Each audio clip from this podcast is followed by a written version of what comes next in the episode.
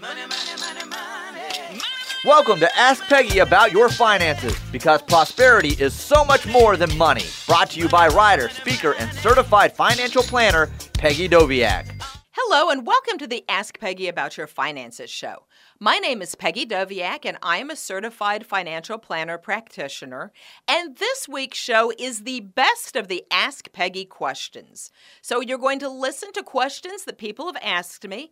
I provide answers. Remember, they're educational, so you need to ask your certified financial planner practitioner if they would work for you. And you can submit questions to my Facebook page, Ask Peggy. Thank you to Sports Talk 1400 in Norman for production and studio assistance. Welcome back to the Ask Peggy segment of the Ask Peggy About Your Finances show. And today I want to come back to the last piece of my first segment is what do you do if your company doesn't offer a retirement plan? So for most of you that would be something like a 401k plan or a 403b plan if you're an educator or work in the not-for-profit segment. So what do you do if that company plan doesn't exist? You really do need to take action because although I am not a doom and gloom Social Security person, I will say that Social Security was never designed to be your retirement income. And you are likely going to need more money than that to be okay during retirement. So you need to create a savings plan. It's probably easiest if you don't have a retirement plan, you can open a traditional deductible IRA. You can fund that to $6,000 a year if you're under 50, $7,000 a year if you're 50 or older. If you don't want to take the deduction today and you'd rather fund it in after tax dollars, you can fund a Roth IRA for the same amount, 6000 or 7 if you're over 50. Now, if you have a spouse who has a retirement plan, you need to take a couple of options. Number 1, you should take as much advantage of that plan as you guys can do. So if you've got a spouse with a 401k with a match and you don't have a retirement plan at all with your work, you need to fund that retirement plan vehicle as much as you can. Certainly take advantage of the match. Try to put in more money than that. In most 401ks, the contributions you make are tax deductible later, or a lot of times there's a Roth option if you want to pay the tax today and then basically have income tax free distributions if you follow all of the rules. So, really take advantage of that spouse's retirement plan. Now, if the spouse does have a retirement plan, you are limited in the amount of money you make to deduct your own IRA. It's $193,000 a year or less. There's a phase out. So if you're making a relatively high salary, before you deduct your IRA, if your spouse has a retirement plan, check your income levels. A Roth IRA has the same phase out schedule as the spousal IRA. Again, 193,000. If it looks like you're going to make good money this year, then check all of that. So, the other option is to just open a plain investment account. Now, there isn't any tax benefit to this, but the advantage is you're funding your retirement. And if you opt for a after tax account, so not a retirement account, you might consider putting items in that account that you're probably going to hold for a very long time so you don't trigger capital gains when you sell it, and maybe something that doesn't pay a lot of interest or dividends so you don't have current income. So, for example, if you were going to own a stock fund and a bond fund, you might want to own the large cap stock fund in your taxable account and the bond fund in your IRA because then you don't have to pay taxes on those dividends that are being paid. Of course, that's ultimately up to you and your certified financial planner practitioner and your CPA to make sure everything is good. The very most important thing to know is if you don't have a retirement plan at work, you need to make your own plan. Thank you to Sports Talk 1400 in Norman for production and studio assistance. Welcome back to the Ask Peggy segment of the Ask Peggy About Your Finances show.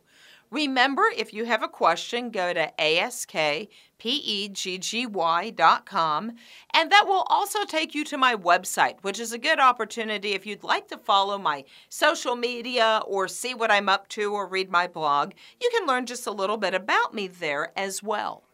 So, today's question, which I get regularly, is very closely related to saving for gifts, our last section.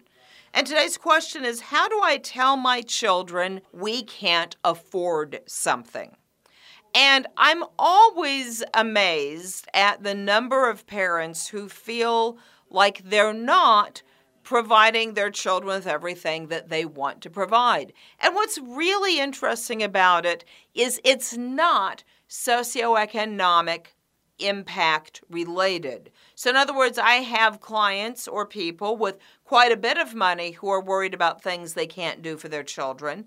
And I have people who are struggling a little bit financially who are also worried about what they can't do for their children. So, this seems to be a universal crisis, which means that it's a really important question to address. And I want to start out by saying that I'm not advocating a freewheeling, open ended conversation about money. Because remember that your children fundamentally don't have any control over this situation at all.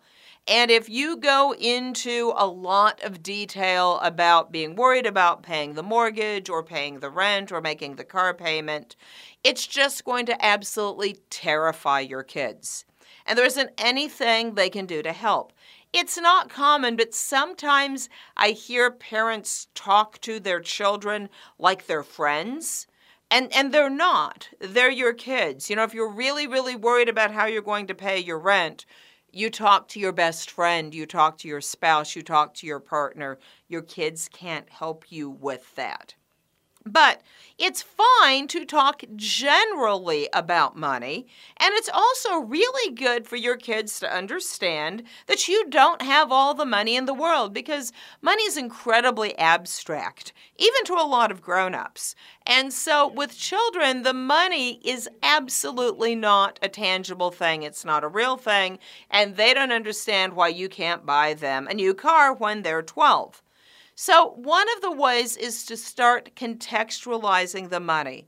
Put the price of what your child wants into terms that they have some grasp of. So, if they ever go into the store with you and they buy a soda or a bottle of milk, then explain to them how many of those little individual sized milk bottles what they want costs. You know, if it's 150 of them, that's going to help them understand what expensive means. Because if you tell somebody that it's $50 or $75, that's not real. But if you contextualize it into a number of things that they've bought and they deal with all the time, it's going to make it easier. Also, just because they say they want something, don't rush right in that moment to go buy it. See if it comes up several times because kids will see something a friend has or they see something advertised on TV and, oh, wow, I want that. But then a week from then, they've totally forgotten about it. And if you've rushed right out and bought it instantly, you've bought them a lot of stuff they don't even really want. When you ask them what they want for the holiday gift, see how often they come back to it. It'll give you a much better idea what it really means to them. Finally, let them know that money doesn't define happiness. I always say prosperity is much more than money. Explain to your children that your family is prosperous, even if they don't have a lot of money, because of the love that they have for each other and the way they take care of each other. That's what true prosperity is. And if you believe that, they'll believe it more easily. Thank you to Sports Talk 1400 in Norman for production and studio assistance. Welcome back to the Ask Peggy segment of the Ask Peggy About Your Finances show. And today's question is about life insurance. Peggy, when I told my friend I was buying life insurance, he told me to buy term and invest the difference. Is this good advice? This advice is very, very commonly told to people. I don't know whether you've ever heard if you're in the life insurance market that's and they say, "Oh, don't buy whole life insurance, but go ahead and buy term, which is generally cheaper, and invest the difference." So you'd take the whole life premium, find out how much that was, get the term premium, and then invest that difference in an investment account and have the term insurance. And you know, sometimes this is really good advice, and sometimes it's not. As with everything else in financial planning, it depends on your situation.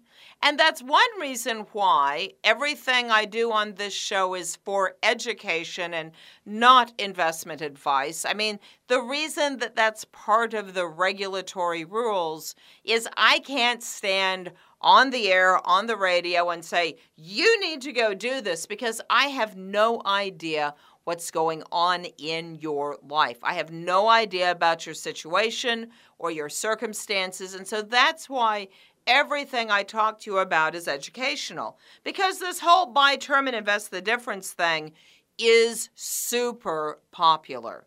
But let's break it down a little bit to help at least give you some of the variables you need to think of. First, the Certified Financial Planner Board of Standards, so the CFP board, does not view insurance the same way that some people inside the insurance agency view it. They view it as the way of managing the financial risk of your death. So, this is to provide funds to take care of people in case you die. They don't see insurance as an investment vehicle and they don't see insurance as a savings vehicle. So when you're buying an insurance policy, you're buying insurance to manage the risk. So now what you need to look at is go back to the cash flow we've been talking about and look at the cash flow needs of the beneficiary of your life insurance. Does that cash flow need come to a definitive end, like paying off a mortgage? Does it is it for someone who's so much older than you are that they're not going to outlive the term component. So, in other words, I had a term policy to help provide money for my mom when she was so sick because that gave me the ability to have money set aside for her. Does it need to be more than term? No, because there was no way she was going to live longer than 30 years. So, you know, sometimes the circumstance, if the need comes to an end and you know it comes to an end, then sometimes term makes sense. But sometimes those needs don't come to an end in a predictably regulated fashion. And if you think that your beneficiary is going to need money after the length of the term, then whole life might make more sense. I know people who are providing an income amount for like spouses who never want to work. And so whole life sometimes makes sense. Whole life doesn't come to an end. If you have to renew a term policy later, it can get really expensive. So you don't want to think about, oh, I'll buy a 30 year term policy and then I'll just buy another one because at the end of that, or even 20 years, maybe medically you don't qualify, and the premiums are going to be much, much higher than they are now. So it's very important when you're putting together your insurance plan to do some cash flow planning along with it and not let the insurance agent or your friend or somebody you saw on TV or read an article in the paper or listen to my radio show and say, oh, well, this person told me to do that, so that's what I'm going to go do. You've got to work with a financial planner look at the cash flow needs, and then make a decision that will actually help you make the right choice so that the benefit is there when you need it. The last thing I have against buy term and invest the difference is people don't actually invest the difference. They just buy term and they pay less for it, but then that difference never winds up in the savings account. If you decide to buy term and invest the difference, you really need to invest the difference or the whole system falls apart. Thank you to Sports Talk 1400 in Norman for production and studio assistance. Hello, and welcome to the Ask Peggy About Your Finances show. My name is Peggy Doviak, and I am a certified financial planner practitioner. And this week's show is the best of the Ask Peggy questions. So you're going to listen to questions that people have asked me. I provide answers. Remember, they're educational, so you need to ask your certified financial planner practitioner if they would work for you. And you can submit questions to my Facebook page, Ask Peggy. Welcome back to the Ask Peggy About Your Finances show. My name is Peggy Doviak, and this is the Ask Peggy segment. So remember, if you'd like to send me a question, go to askpeggy.com. That's A S K P E G G Y.com and send a question to me via um, email. So, the question today, I have been asked a lot. I was actually asked a lot about cryptocurrencies a while ago, and then it kind of all died down when they crashed. And now the questions are starting to come up again because cryptocurrencies have had a fairly good run recently on increasing their value. So, people ask me what I think about cryptocurrency. And I know it crashed. I know it's coming back, but I really still have to give the same answer I gave the first time. I don't think much of cryptocurrency. And let me tell you why. Let's start out. You know, in the last section, we were looking at why do you buy insurance, right? We're trying to insure the risk of your death. So let me ask you this question Why do we have currency? We have currency so we can buy and sell things. And if it's an open market environment, then we buy and sell at a price that we both believe to be fair, right? If the buyer doesn't want to pay what the seller is trying to get you to pay for it, then the buyer can say, No, I'm not going to buy it. And now the seller has two options, right? They can either say, Fine, I'll wait for somebody else or they can lower the price of the product until the buyer is interested. You know, in a microcosm, this is how the stock market works. You've got people who are wanting to buy securities, you've got people wanting to sell securities, and they negotiate the price. The price is in a currency. Now, I understand that the value of the dollar floats that means it's not a set value that does not ever move. It rises and falls with other currencies. And remember from the first section, I was talking about China devaluing their currency over the weekend, and it's led to a 500 point decline in the stock market this morning. Why is that? Well, it's because we don't want our currencies to change in value. Because when we negotiate the deal, it's assuming that the currency is going to be worth roughly what we think it's worth. You know, the floating of the dollar is tiny amounts of money. And so it's when you leave on vacation going overseas, when you convert to the foreign currency, and then you come back, you know, maybe you've made a tiny amount of money when you convert it back to the dollar. Maybe you've lost a tiny bit of money, but I'm talking pennies at the very most. A cryptocurrency movement, on the other hand, is a major change in the value of the currency. So, you know, people are all excited. Oh, I'm going to invest in in whatever your currency of choice is because look how much it's going up. Okay, that is not a good thing for a currency. It's a great thing for a stock, but a currency isn't a stock.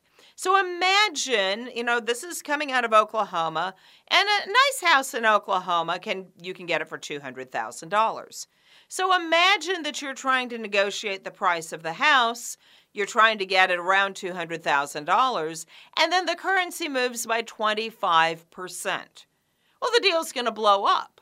I mean, somebody isn't going to be able to stand that deal. I mean, if you're trying to buy it for 200, now it's a 150. Well, good for you, but the person selling it isn't going to sell it for that. So I do not see how, as long as cryptocurrencies are this volatile, they can be used for any major purchases. They're used a lot in black market trading, and that slippage is just part of the cost of using a currency that can't be traced. But for most normal, in the bright light of day transactions, nobody wants their currency to move that much. It messes up the deal there's no chance to my mind that a cryptocurrency is going to be able to in any meaningful way replace the dollar or any other foreign currency, even China that just got devalued. And that's a little weird, but that's nothing compared to what the cryptocurrencies are doing. So be very careful with this. It still feels like a bubble. I think what people find appealing, the, the growth and value, has got to be fixed before it's a real currency. And then if that's fixed, I'm not sure people like it anymore. Thank you to Sports Talk 1400 in Norman for production and studio assistance. Welcome back to the Ask Peggy segment of the Ask Peggy About Your Finances show.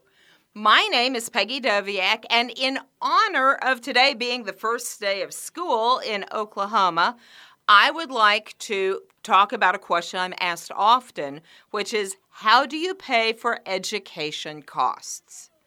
And I want to talk a little bit about some some strategies that maybe you haven't thought about Yes, the 529 plan can be funded in after tax dollars like a Roth IRA. Then the growth is income tax free. And so if you have a relatively young child and you're sure that they're going to go to college, you can put money into a 529 plan. And then those funds, the growth, is where the real tax advantage to the 529 is because the rest of the money is in after tax dollars. But if you use the growth for the right reasons, then you never have to pay income tax on that. It's tax free growth. But there are other things that you can do to help pay for college. And one is really paying close attention to any scholarships or grants your child might be eligible for, paying close attention to any um, hobbies or talents or anything about the major that they're wanting to pursue. You know, there's quite a bit of money these days in the STEM measures, those science and technology. Maybe they have a musical ability or a sports ability, or you're a member of a group that has funds available. Really tap that out. There's a lot of money out there if you'll just go find it. Related to that, grades are unbelievably important for scholarships. And I understand teenagers want to earn money, and I understand that it can be nice not to pay for their gas. But sometimes spending money engaging in high school activities and earning good grades actually makes you more money in the long run than working in a fast food restaurant. Additionally, the college entrance exams are a contact sport. So make sure that your t- child takes practice, practice SAT and ACT exams, takes courses on how to do well on these tests because great test scores will help them get money as well. Finally, it's great to help your kid pay for their college, but it's more important that you not be a financial burden on them. So I want you to be sure that your own retirement funding strategy is in place before you help your child with education because you don't want to be a burden on them later in life, no matter what you want to do today. Thank you to Sports Talk 1400 in Norman for production and studio assistance. Back to the Ask Peggy segment of the Ask Peggy About Your Finances show. And remember that if you would like to submit a question to the show, you can go to askpeggy.com, A S K P E G G Y.com, and type a question where you find the place to do it on the homepage. So, my question from today is Peggy, I have a small business retirement plan. What is my deadline for making employer contributions? And I don't know about you guys, but I can't believe that business taxes, even with an extension, are due next month.